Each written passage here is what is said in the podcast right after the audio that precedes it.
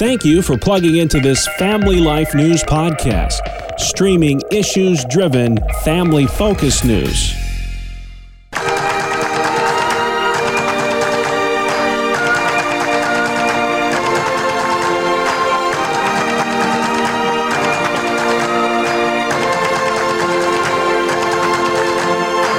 And welcome back to a special edition of Capital Connection. It's our 2022 year in review with Michael Gere at the Pennsylvania Family Institute and Jason McGuire with New Yorkers for Constitutional Freedoms. Gentlemen, we're going to take a walk down memory lane today, revisit the top 5 stories the past 12 months from Albany and Harrisburg. What were the issues and events that mattered most, that shaped our lives in 2022. We're going to ping pong back and forth. And Jason, since we started with you in 2021, we'll begin with Michael this year. Mr. Gere, your 5th biggest story of the year and why? Well, I think what I would list as the 5th biggest story for Pennsylvania this year is the opioid crisis and overdose deaths that have been devastating our state.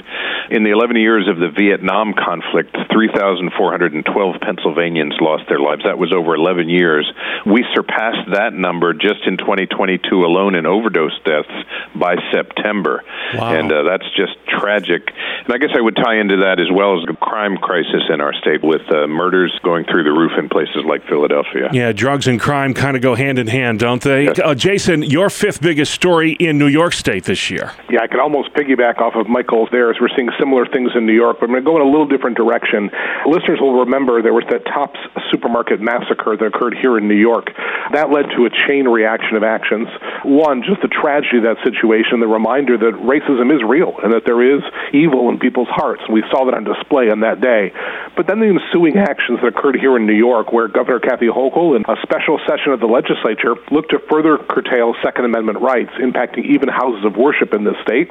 And our organization is leading a court action challenging that law. Yeah, let's stay in Albany. So many major stories this year. Jason, what was your 4th biggest story of the year?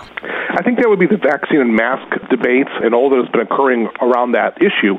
We forget that it was only in March of this year that the school mask mandate was lifted and that there was pressure during the legislative session to pass a vaccine mandate for schools. The irony is that even though it's now so many months away, those calls are renewing again, and it could be in 2023 that we'll see renewed calls for both masking mandates and that vaccine mandate for school attendance. Let's head on down to Harrisburg. Michael, your 4th biggest story of the year. Well, my pick for number 4 is the elections generally. The Fetterman-Oz race gained national notoriety. We also had a very unconventional governor's race, and then the surprise apparent flip of the Pennsylvania House, which we now see is turning that whole place into a big mess. All right, 2 down, 3 to go. Jason McGuire at New Yorkers for Constitutional Freedoms, your 3rd biggest story of 2022. Yeah, I'm going to stay in the same vein and go with the midterm election results. In New York, you often think that your vote doesn't matter, but it did this time in this state.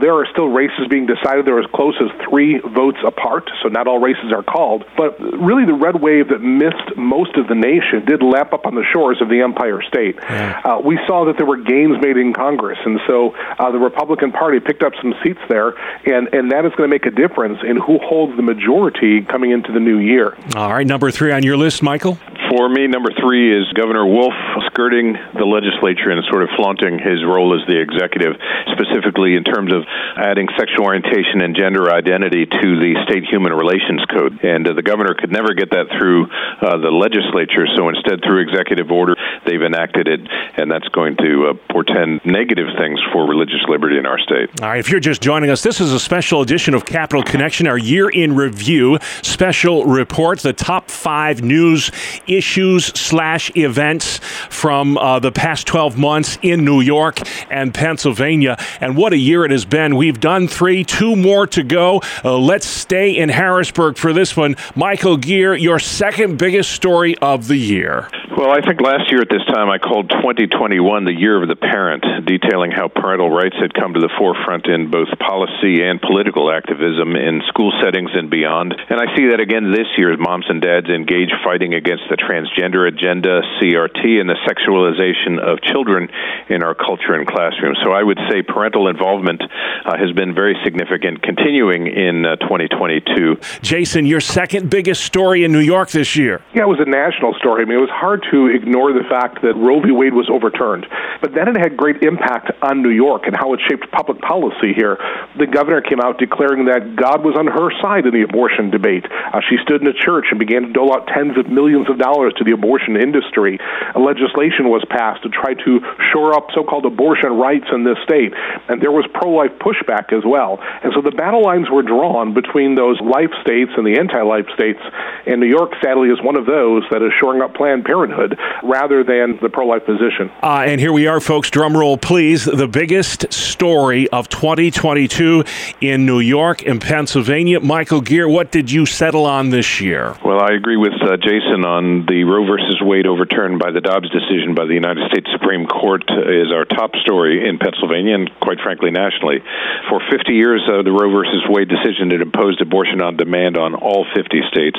Here in Pennsylvania, we had nearly 6,000 pro-life Pennsylvanians gather at the Capitol for the Pennsylvania March for Life in September, one of the largest rallies ever on the Capitol steps, and the first post-Roe March for Life anywhere in the country. Mm. But, of course, the overturn of Roe was not the end of our fight for life. To quote Winston Churchill, it was the end of the beginning. The fight to protect innocent unborn carries on, and it's hard to imagine a more noble effort for which we can engage. Yeah, we just did our year in review as it pertains to the national landscape, and a lot of us settled on that one as the top story of the year.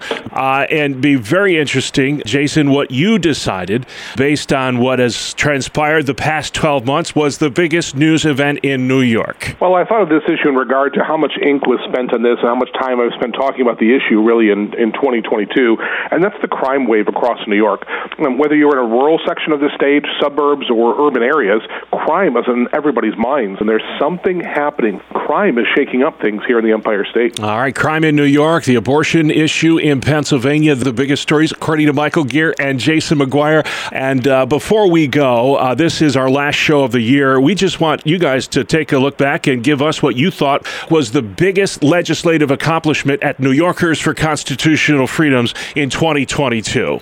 Yeah, you know, our work is really about putting out fires. We can't advance a lot of good legislation. It's putting out the fires of bad legislation. And I think some of the mandates regarding the school vaccine mandates were a part of that. We had great success in blocking that. And I'll also say that the blocking assisted suicide was a significant victory here in the Empire State. And the greatest legislative accomplishment at Pennsylvania Family Institute in 2022. I'm going to talk two real quick here. First is stopping the legalization of marijuana. We continue that fight, but we stopped it here in 2022 despite Fetterman and Wolf pushing it hard.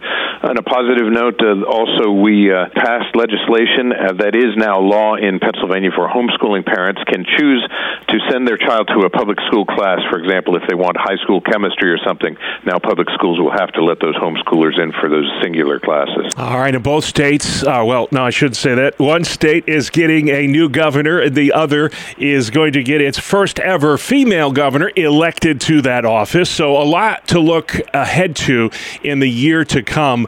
What do you think our listeners need to be paying attention to, Michael, as you look to 2023?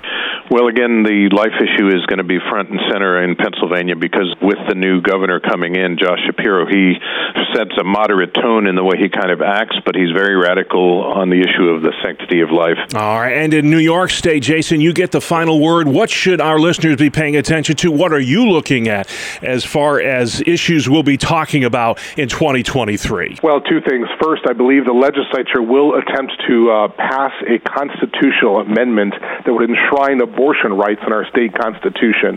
The other thing is the Respect for Marriage Act that was just signed into law, or the Disrespect for Marriage Act signed into law by President Joe Biden, will probably look even worse in states like mine, to where we do not have the support of state government. And so there will be some coming litigation for people of faith who hold to traditional views on marriage in my state. That'll have to be the last word, but hey, it's the end of the year, and a lot of folks are looking to do some year-end giving, giving to charities, giving to not-for-profits, giving to organizations. organizations that do great work, and I can't think of two that do better work than the two organizations that you represent. If folks want to give and keep the work of New Yorkers for Constitutional Freedoms going, Jason, where can folks find you?